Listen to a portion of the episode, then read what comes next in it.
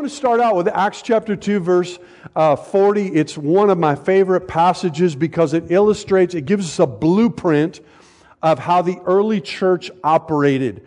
They had just been impacted by the power of the Holy Spirit. I mean, God just came down. Jesus said, Hey, I've got to go, but I'm going to send the Comforter to you. I'm going to send the Holy Spirit.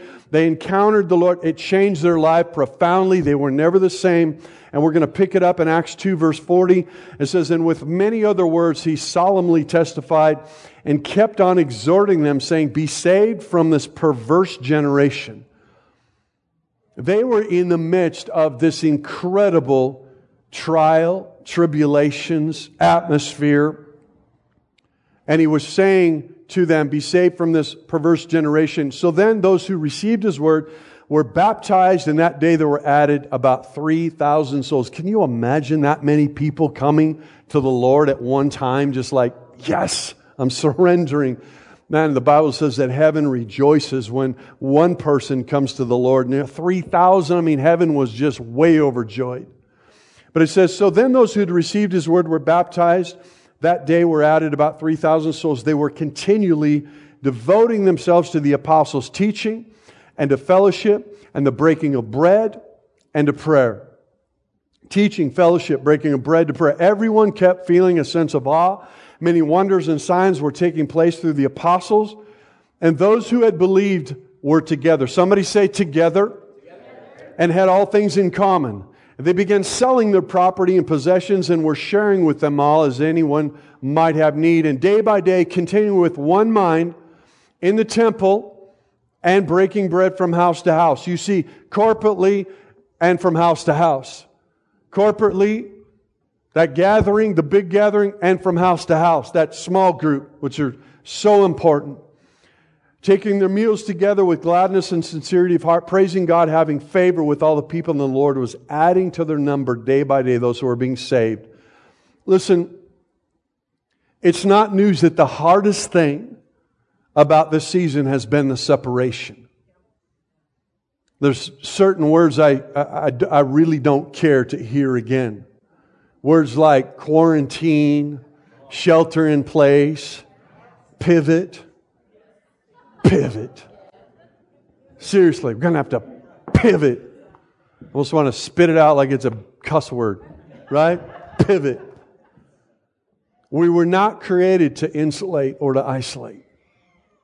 The movie, uh, like one of my favorite movies, is, is Tom Hanks in, in Castaway, and he's playing this guy that you know through this bad circumstances, you know, shipwrecked, you know, plane goes down, finds himself alone on a deserted island. So he ends up with this taking this volleyball, and and basically. Uh, takes this volley. This is actually a soccer ball, but close enough and, and, and he paints a face on it, right? How many of you watched the movie? And he calls it Wilson, right? And you know, this is so Im- incredible because he's recognizing I need community. And Pastor Joel leaned over me and said, You know, when you said that in the first service, he said, You know, just remember actually, how did he paint that face with his blood? Cost him blood to create community. Man, that is just still Mic drop, cool right there. I like that. Sweet. Just give me a minute. you know, as we, the big picture is that separation is a form of death. Oh, I want you just like, okay, separation is a form of death. Dying when we are created to live in community. And spiritual separation from God leads to death. And in the natural, separation is unhealthy as we were created to live and especially walk out our faith in community. That's how God created us to walk out our faith in community. And in the movie, he ended up that way because of a shipwreck, you know, no choice of his own, because sometimes that happens to people. But a lot of people end up that way because of choices and end up making their own shipwreck. And a lot of people, by circumstances, find themselves separated and not together and not gathered. There's a number of people already that I would term as relationally homeless. A place to stay, a job to go, stuff to do, busy, calendar full, but no relational currency that they walk in. A few years ago, I preached on this epidemic in relationships, and you know, and, I made the point that we're a nation filled with the relationally homeless, surrounded by people and and you know sometimes I just even wonder how many homeless people have been wrecked and, and are there where they are because of damaged relationships somewhere along the line. And we're isolated. It's easier to watch and withdraw than to engage and partner. We're in a culture, come on, you need to hear me, that fosters individualism almost to idolatry. It's this independence. You know, even sometimes how we portray in the church, have you received Jesus as your personal Savior? You realize that's nowhere to be found in the Bible. Yeah, there's surrender. Behold, I stand at the door and knock, and if any man comes in, I will come in. We understand that, but the Bible also says that God sets the solitary into family. That basically you're, you're, you're saved and then you're moved into community, a spiritual community.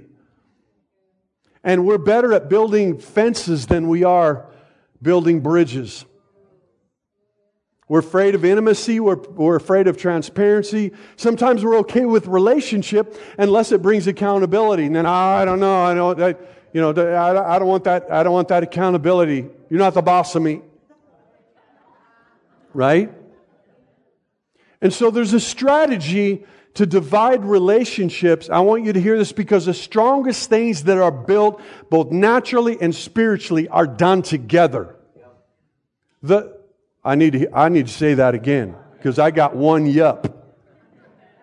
The strongest things that are built both naturally and spiritually are done together.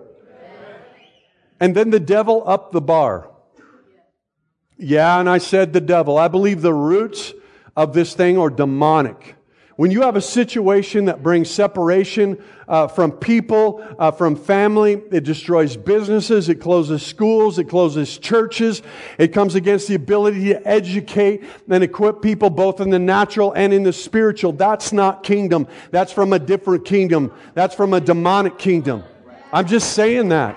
That's, that, that, that's the truth of it. And, and, the, and the problem is, is we have to respond to it in like kind. I mean, we've got to understand, okay, uh, this is coming from this, so I need to respond in a kingdom way. The situation is maybe the most divisive strategy I've ever experienced in a lifetime. People are divided about the cause or the cure or the care. We end up fighting and contending against people, and we forgot that our war is not against flesh and blood, but against principalities and powers in high places. We spend more time arguing than we do praying. We, we, we spend more time contending and basically doing this, and we're not contending in the right place. However, and, and it's just Come on, how awkward has it been? It's still, there's some just, I mean, I love living where we live because you're like, okay, this is cool, you know, free state of Idaho, et cetera, et cetera. But it's still awkward. I mean, you're, you're, you're walking into a place of commerce and you're wondering, okay, people don't like to meet your gaze or, you know, hey, is it okay, okay, fist bump or, you know, air high five or whatever. Just crazy. We weren't created for that. We were created to like, I mean, I heard a guy like on the major level say, I don't think we should basically in our culture have handshakes ever again. I'm like, fire on that. Because we're created for touch. We're creative. Now, some people are a little more touchy feely than others. Right? I mean, I get that. Some people are like all about it. I wasn't a super touchy feely guy till I married my wife, and she made me one. She, I mean, seriously. She's like, no, you're going to hold my hand and you're going to do it in public. You, I mean, the, the, worst thing is like you're in the mall. She says, I think you should kiss me right here in the mall. I'm like, I'm not going to do that. I'm not into public displays of affection. So she's just been, for 40 years, she's just been pounding on this like stoic exterior. Breaking it down one day at a time. So some of us are, but this is just a different season, man, and it's weird.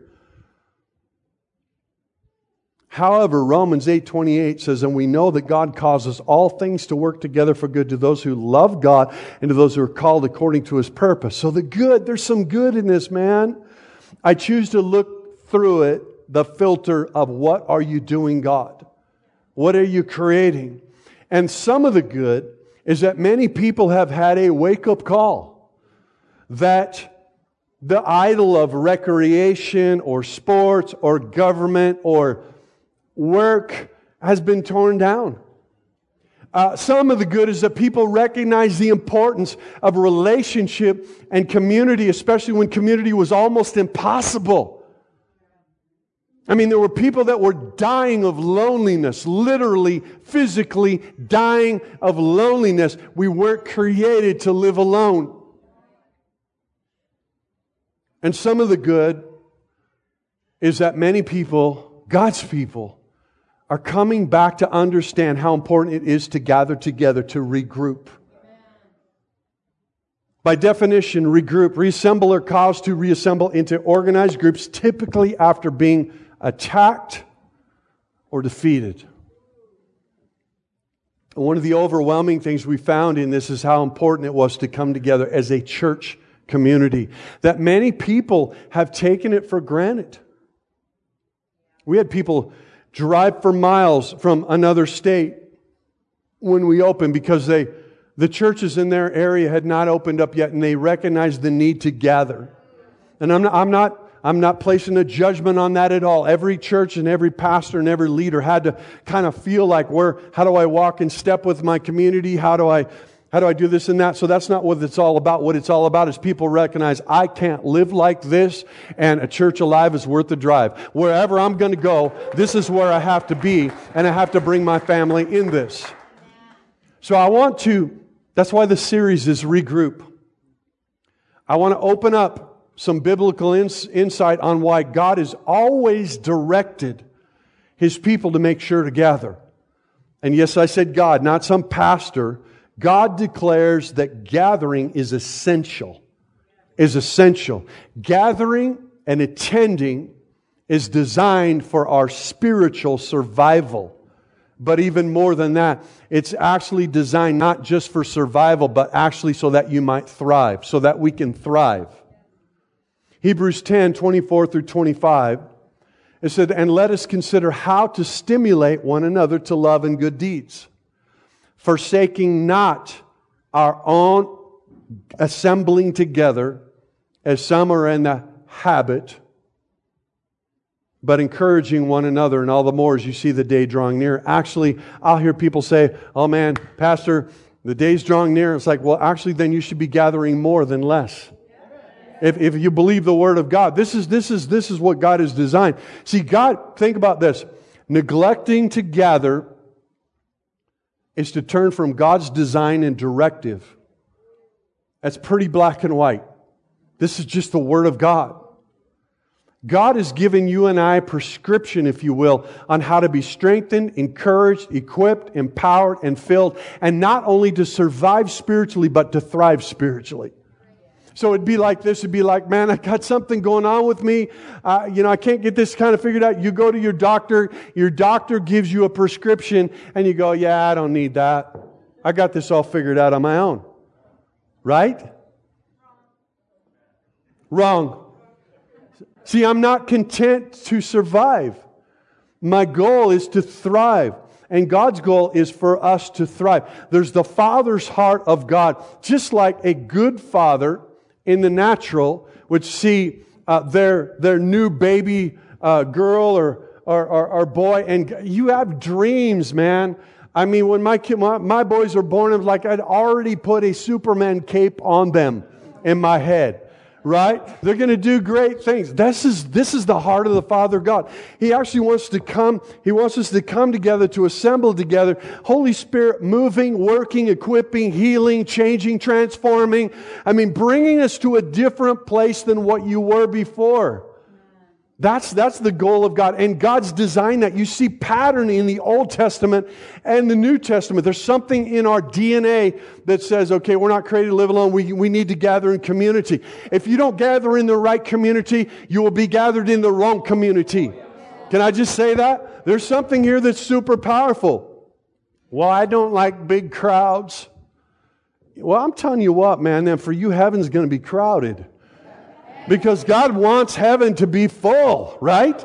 Amen. So, when you make a decision to not gather, you are deciding something, correct?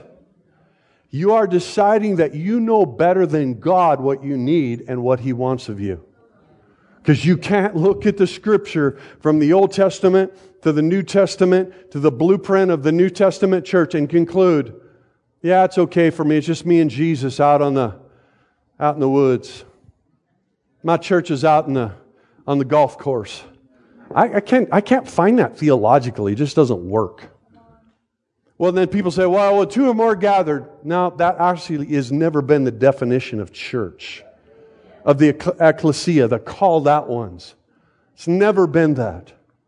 And when you run from that gathering commitment, I told Robbie, I need you to pray for me because this might be pretty challenging. But when you run from that, you embrace a narrative that Christianity is individualistic and not community. And you're saying that you know better than God what's good for you. Ooh. See, God's design is that growing spiritually is to be relationally present. Gathering and attending is designed for our spiritual survival. And the devil hates it when God's people gather together hates it. That's why there's always a resistance. That's why the pipes break the night before. That's why the car won't start. That's why you're, ba- oh my, you know, I just, you know, I've, I mean, the, the busyness and the directives and just the, the, basically, this is crazy.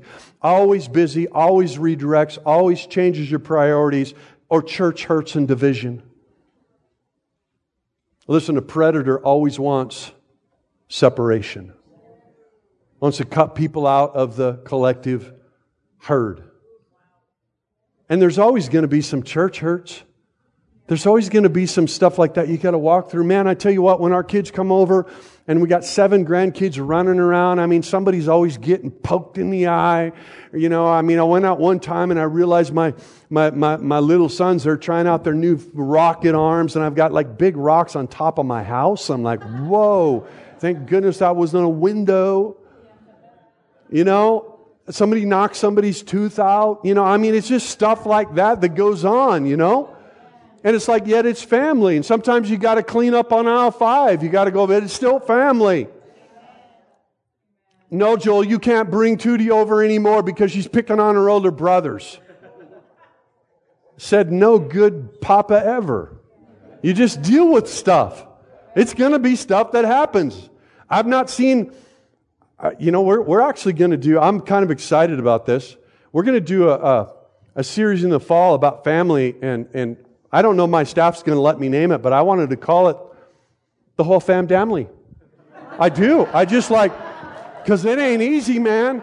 It's not easy navigating that stuff, right? Well, it's not always easy navigating this, but that doesn't mean that God hasn't called you to assemble and together because this is His family. This is what He's doing. And He's, and he's, and, and he's excited that you're coming and He's got some things that are prepared for you. But here's the issue we're a benefit structured culture. We, we're, we're, about the bennies.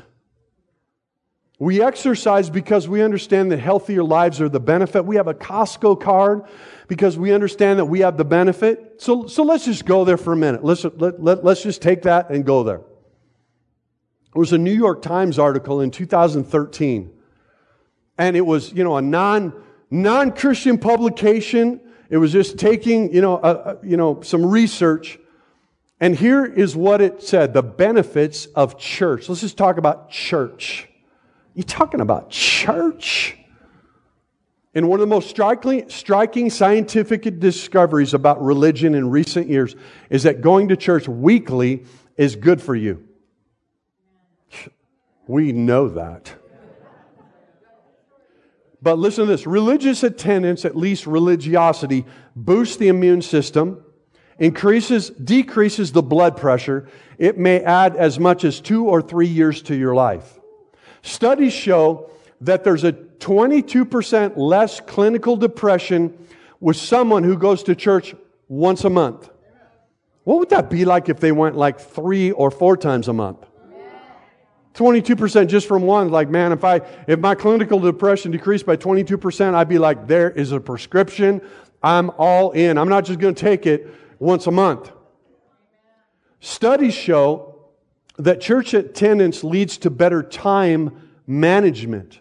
Ephesians 5, 5 15 and 16 says, there, Therefore, be careful how you walk, not as unwise men, but as wise, making the most of your time because the days are evil.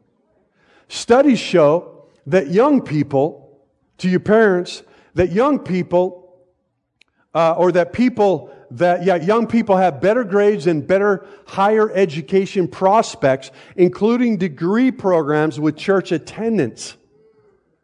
Doesn't surprise me because they're getting encouraged, they're getting built up, their minds are being renewed, there's something bigger purpose in them. Or, or, or here, here's, a, here's, a, here's a crazy one. Uh, studies show that people that attend churches have much healthier physical intimacy in their marriage. Sex. That's what they say. Like, honey, we need to be going to church a lot more. or maybe someone saying, hey, we need to decrease our church attendance. Said no one ever. It's crazy. Here's the problem Here's the problem with just benefits, though. See, benefits change. Benefits change. They don't keep you consistent or loyal in the long run. Better interest on this card, better benefits at this health club. Brand loyalties change with the wind these days. It used to be, man, you were a Ford man, you lived and breathed and you died for. You'll bury, in my, bury me in my truck. Chevy said no poison ever.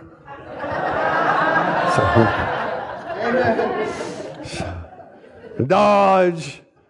I mean, seriously, think about this. These things change. Now, we're not supposed to forget his benefits, which it states in Psalm 103 forget none of his benefits who forgives your sin and heals you of all your diseases. But it's more than that. See, the world and the culture will continually compete for your time. It'll steal your time, it'll steal your affections, and if it's all about benefits, you'll end up being drawn away from what God has said. This is, this is what my people do. It's also about design. It's not about benefits, even though there's definitely some benefits, but about design. It's how we were designed to operate, live, and love the best.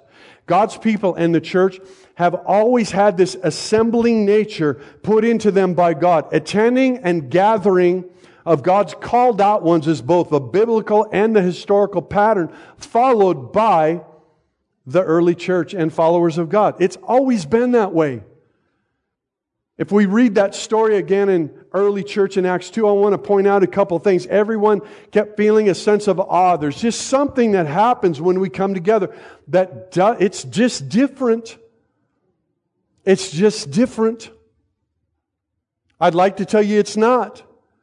But like I am always aware of my wife's presence with a text or with a phone call. But man, when she's face to face with me and we're coming together with people that are carrying the kingdom of God inside them, there's something that just goes to another level.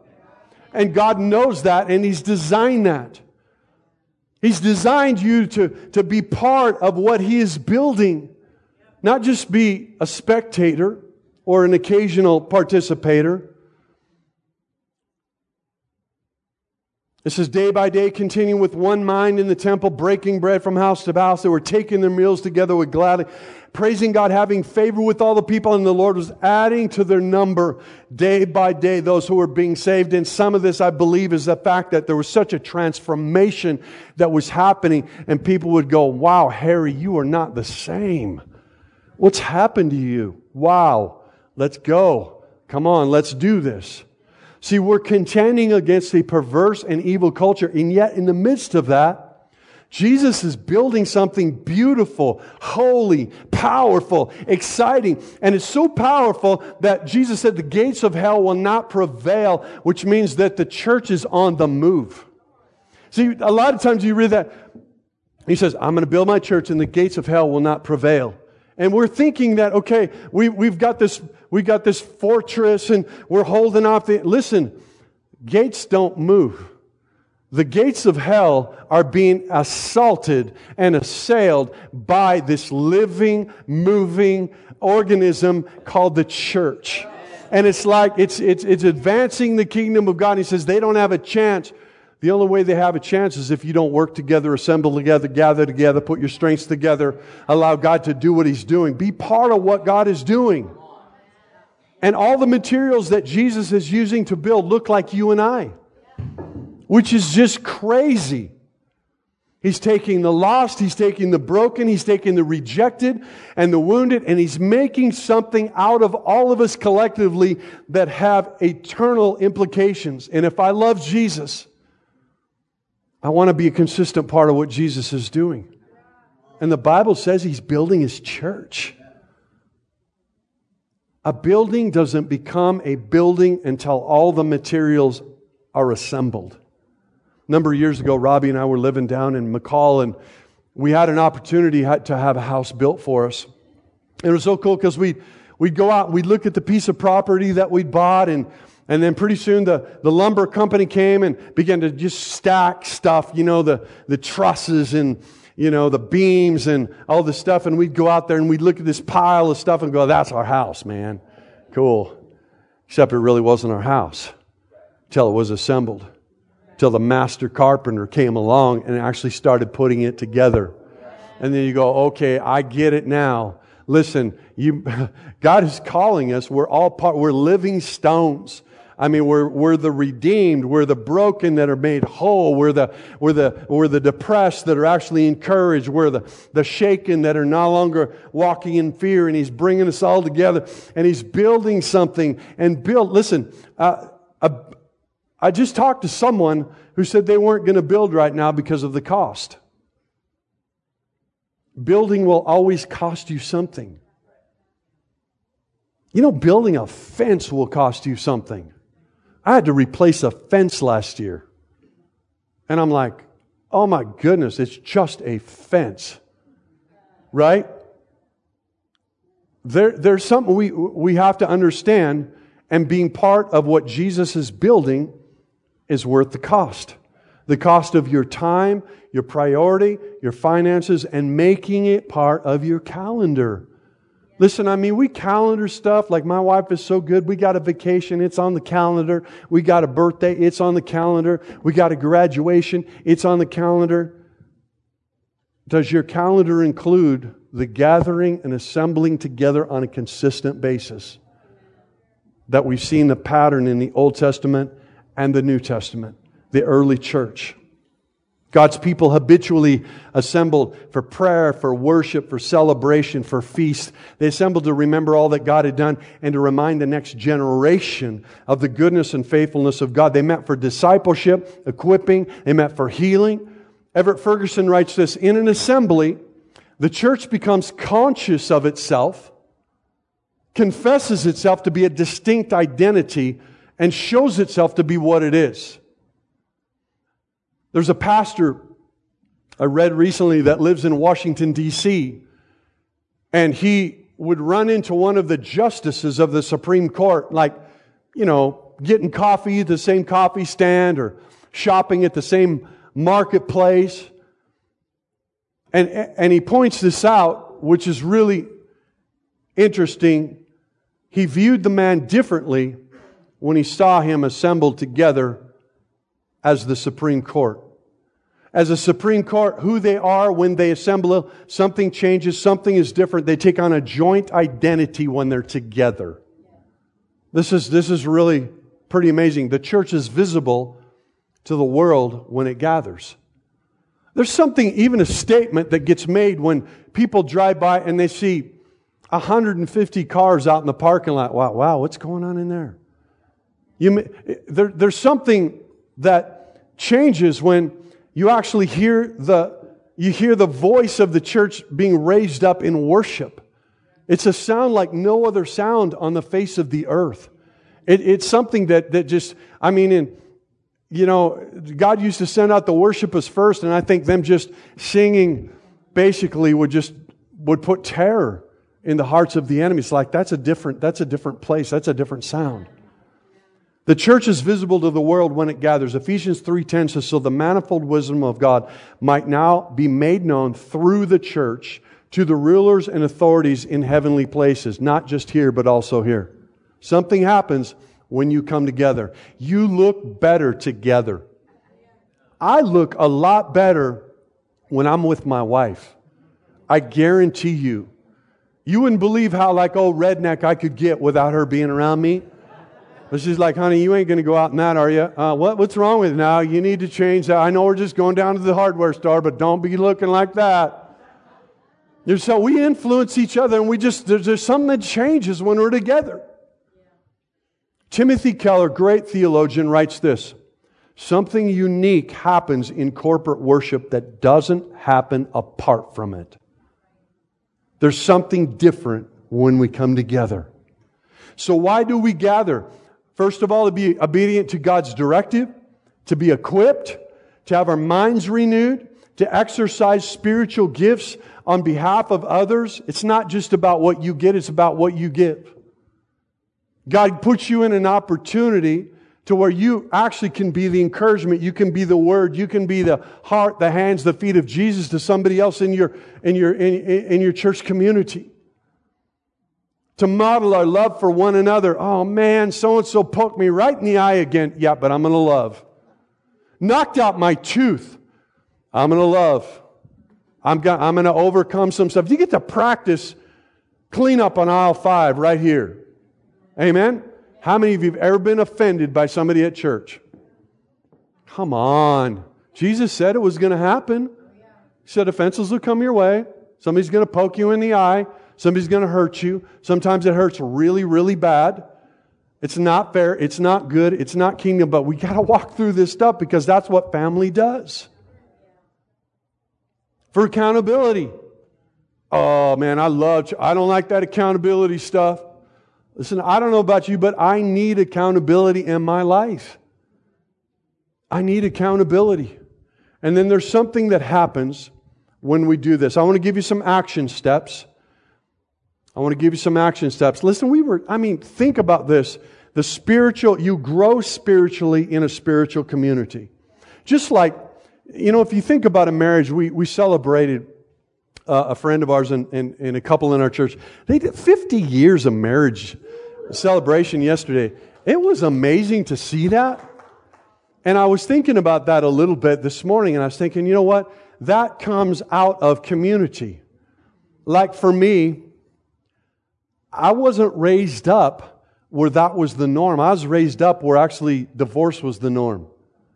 I was raised up where, you know, I had a mom that just, I mean, you know, she, I love her. I loved her. I mean, she's amazing. She made sure that, that our, my, with all the brokenness that we were in church and something just happened. You know, I, I mean, she, she, she did that. But as far as relationships, it was, I, I, it never had that model to me. But you know where it was modeled to me? It was modeled to me in the community, the spiritual community that I grew up in. I saw people that were married so long, they started looking like each other. Like, y'all from Kentucky or what? You know? Where the branches aren't very, you know what I'm saying? Sorry if you, I'm just messing with you. But I thought about this is like, because Robbie and I, we celebrated 40 years last year. And I'm thinking, how would that have worked if we would have tried to live in isolation? Yeah, I married you, I do, till sickness and death do us part, and then like, okay, but I need my own personal whatever. It doesn't work, man. Separation, when you participate in separation, you're participating in a form of death. So here's some action steps establish a new rhythm. Take your spiritual life and make it a priority on your calendar. Change your habits, plant, commit. Years later, you will thank me for that. Most of all, you will thank God for that. That has probably been the most singular thing in my life that's led to health and wholeness is just recognizing I need this, I'm committed, I'm planted. And this was far, far, far before I was a pastor. It was, I just, I just recognized this. David was a man after God's own heart, and he was obsessed with the presence of God and obsessed with the house of God. In Psalm 26, 8, he says, Lord, I love the habitation of your house and the place where your glory dwells. Psalm 84, 10 says, I would rather, for a day in your courts is better than a thousand elsewhere. I'd rather be a doorkeeper in the house of my God than dwell in the tents of wickedness. Here's my challenge. Look at your calendar.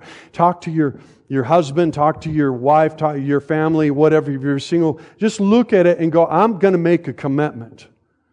I mean, what would happen if I'm just not, you know, here once a month or twice a month? I'm, I'm here. I'm here. I'm, I'm meeting in the temple and from house to house.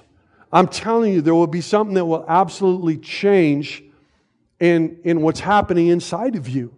Because you can't help but come in here and be impacted to what the Lord is doing. I mean, God is moving, He's equipping, He's washing, He's healing. It's like, oh man, this is so good. Is it difficult at times? Yeah, I'm telling you what, the devil will bring busyness and priorities and all this stuff and distractions. Here's my second action step model it. Model it. What you're doing now as parents or grandparents are setting the bar for your children in the next generation. They say this that counselors will tell you that what parents do in moderation, their children will do in excess kind of a terrifying thought in a lot of ways. Like, okay, I need to be, I need to really do this. Be careful with what I'm doing. And, and once again, what message are you sending about kingdom priority? Despite that incredibly broken life, my, my mom and my grandmother modeled consistency that bore fruit in my life. Their consistency affected my relationship going forward. Uh, I, I mean, seriously, I mean, maybe I'm the weird kid, but I kind of loved like, okay, the Sunday school and then the church, flannel graphs. For some of you young people that just went just like that, you just like, what are they talking about? I mean, I remember doing church when they had like overheads. They didn't have a computer in the back. You had a guy sitting up there that would do the overheads, you know. That's cool. And then, you know, I mean, people are like, let's go back to the good old days. Let's not go back to those good old days. That was, that was a time and a season, but it's good. But something happened in my life. I just, in fact, when Robbie and I were, um, were we, we, we dated for a year, um, we talked about getting, getting married. And once we did, and I wasn't really walking with the Lord, man. I'd been kind of like, my whole goal was like be a rock and roll guitar player and, you know, and I'm, you know, I'm in all the junk that you shouldn't be into. But when we talked about getting married, something changed in me. And I said, listen, I probably had a, you know, I, I don't know what I had in my hand. It probably wasn't, it wasn't legal. Let me just say that. And I remember talking to her and I said, You got to know this about me. If we're going to get married, I have to walk with Jesus. And she looked at me like a freight train looking for a dirt road. I mean, seriously, it was like, what? Because she wasn't brought up like that at all. I'm like, no, I have to walk with Jesus. Something had been instilled in me because my mom, despite five marriages. My grandmother, despite her brokenness and the abuse that she did, she realized this is the place where there's going to be community, where there's going to be foundation. I'm going to make sure that I have my kids and my grandkids in this place, and I've got to model it. I can't just tell them about it, I got to do it. And it changed the course of my family's life. It's amazing. And finally, be a, be a personal invitation. Invite people to be part of what Jesus is building. Take the empty seat beside you and pray it might be filled so that the person might be filled. There are people that need what we're experiencing and sometimes we're familiar with and we take it for granted. Participate in what Jesus is doing. You are being built, so be a leader, be a builder also. Now this is, this is cool. I'm going to conclude with this. But a recent study by Lifeway found related uh, was a study of, of people that were, were not really, they weren't related to the church, connected with the church, they were unsaved. And so here's what they found. Our research project involved 308 uh, men and women in the United States and Canada. Every person interviewed was deemed to be both churched and non Christian. And while we ask some predetermined objective questions, we also let the unchurched person speak freely. Some of the best interviews we went, had off our planned script, and it was in those contexts that we discovered some surprises. The surprises below listed. You got to hear me. Listen to this. Surprise number one most of the unchurched prefer to attend church on Sunday morning if they attend. Number two, most of the unchurched feel guilty about not attending church. Something in them, God's just drawing them. Number three, surprise three, 96% of the unchurched are at least somewhat likely to attend church if they are invited. 96% are inclined if they are invited. And I'm like, man, what? A, and that breaks my heart.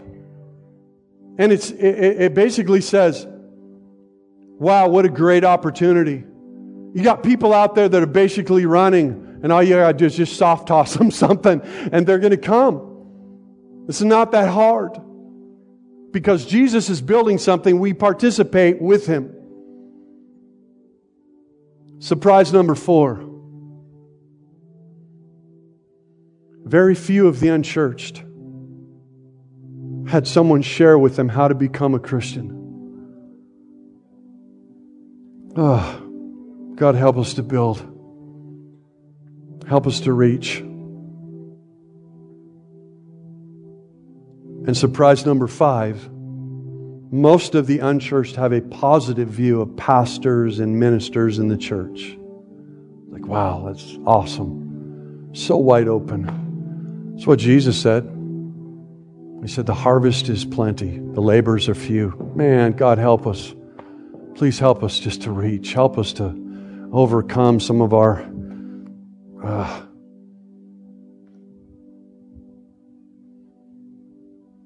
I, I want to invite you into this beautiful, messy thing that we call God's family. It's beautifully broken and beautifully healed. And I want to invite you into this through a relationship with Jesus today. It's not only God's prescription for you and your family, but it's an invitation to build what Jesus is building that that'll not only influence the present but also eternity. It's amazing. You're amazing. You know, I'm not, I'm not coming across this as some sort of legalistic thing, thou shalt. That's not ever my heart. But I'm saying you're important. You are important to one another. What you bring to the table is exactly what somebody else needs. I mean, the bread that gets broken is the bread that you serve.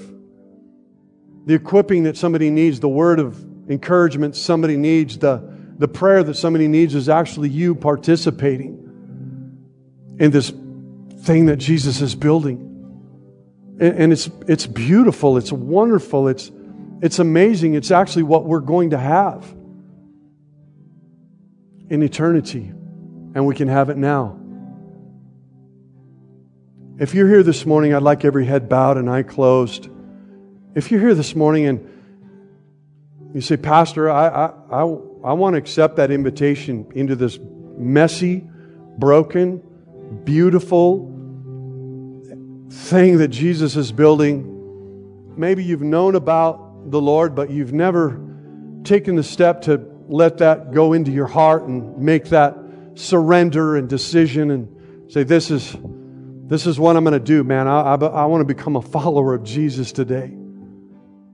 If that's you, and you've never done it, but you're saying, Today's the day I, I take that step of surrender, what I want you to do is right where you sit, I want you just to raise your hand. Just, just let me know. Okay, thank you, sir. Anybody else? Thank you, sir. Thank you, ma'am. Anybody else this morning? You're just saying today, today I, I accept this Jesus as Lord and Savior, man. Oh my goodness, God. The, the Bible says, can, can we just read? The Bible says the angels are rejoicing in heaven right now. Can we just rejoice and celebrate? Thank you so much. Man, what an amazing day. What an amazing step. And God, right now, I just, I feel to pray for Help us to shift some things. Help us to reprioritize some things. Help us to model some new things. Help us to get into a different rhythm. God, I wonder what would happen if people that, you know, they're just, I'm, you know, I'm not, I'm not condemning people or judging people, Lord, but I know what you've called us to. I know you called us to this beautiful, wonderful thing that we probably don't even understand all that you're doing through it. But God, you are on the move. And it's not the time to be on the sideline. It's not the time to be a spectator. It's time to be a participator. And so I'm praying that God, you just, Lord, I know that, that if I ask every person here just to quiet their spirit and say, God, do you want me to gather and make that a priority? I, I already know what the answer would be because I see it in your word. I see it in the pattern. I see it in the blueprint. And I see it in the health and the expression of people that do. I pray that God, we have a, maybe a new rhythm, a new level, a new understanding. It's not just about the benefits, it's about what we're building together.